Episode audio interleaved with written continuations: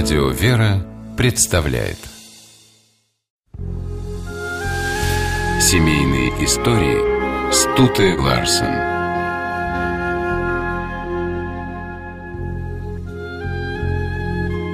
В XVIII веке в аристократической среде при заключении брака важны были только титул и знатность рода. Поэтому искренне любящие друг друга муж и жена выглядели белыми воронами. Однако прусский король Фридрих Вильгельм III и Луиза Прусская показали своему народу прекрасный пример крепкого семейного союза, основанного на настоящей любви. Невесту для Фридриха выбирал его отец. Встретившись с юной Луизой, пожилой король был поражен ее красотой, общительностью и непосредственностью. Он желал для сына самого лучшего и решил, что эта девушка станет ему хорошей женой.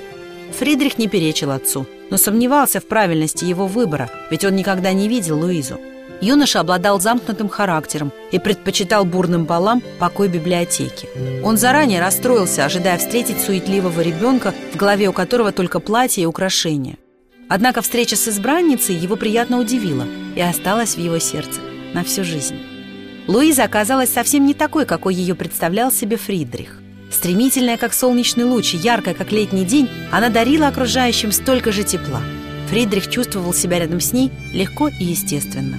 Пораженный этим небесным созданием, он был готов признаться в любви сразу же, однако ради соблюдения всех церемоний должен был потерпеть несколько дней. 19 марта 1793 года принц на негнущихся от волнения ногах поднимался в комнату, где его ждала Луиза. Как только он увидел свою избранницу, специально подготовленная речь вылетела у него из головы.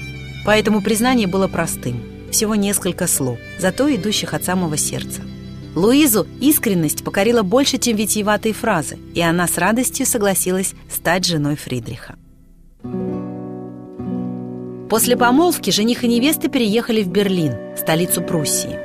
Луизе было очень тяжело привыкнуть к новому месту и окружению, а этикет требовал от нее постоянно сдерживать лучшие душевные порывы.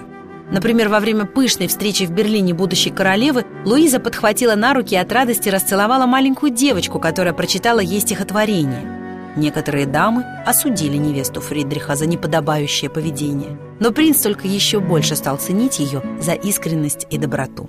Фридрих никак не мог дождаться свадьбы, и друзей, знающих его флегматичность, удивляло это нетерпение. Юноша же мечтал как можно скорее соединиться с возлюбленной, чтобы потом уже никогда не разлучаться с этим милым ангелом. После венчания они действительно повсюду появлялись вместе. Без свиты гуляли по городским бульварам, посещали рождественские ярмарки. Фридрих был несказанно рад, что жене тоже не нравится присущая королевскому двору помпезность, и она не настаивает на постоянном многочисленном сопровождении.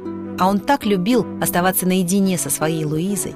Между супругами не было напряженности, свойственной другим семьям высшего общества. Они обращались друг к другу на «ты» вместо «вы» и придумывали друг другу разные ласковые имена. Луиза родила Фридриху 10 детей, из которых 7 дожили до взрослых лет – Двое сыновей по очереди стали прусскими королями, а одна из дочерей, Шарлотта, в православии Александра Федоровна, вышла замуж за российского императора Николая I. Луиза все время проводила с детьми и редко вмешивалась в государственную политику, занимаясь только благотворительной деятельностью и помогая больницам. Но когда в Пруссию вторгся Наполеон, она в военном мундире выходила к своим солдатам подбадривать их перед сражением. Фридрих не разлучался с женой и во время боев – она отказывалась ждать в безопасном месте, в то время как вокруг нее умирали ее люди. После трагического поражения в войне королева распродала свои драгоценности и попросила, чтобы на эти деньги накормили голодающий народ. Переживания за семью и подданных подкосили здоровье Луизы. Она часто болела, но все равно поддерживала мужа, который пытался поднять поверженное государство – Фридрих, бессильный помочь любимой жене, с отчаянием наблюдал за тем, как она чахнет. Королеве исполнилось всего 34 года, когда она умерла.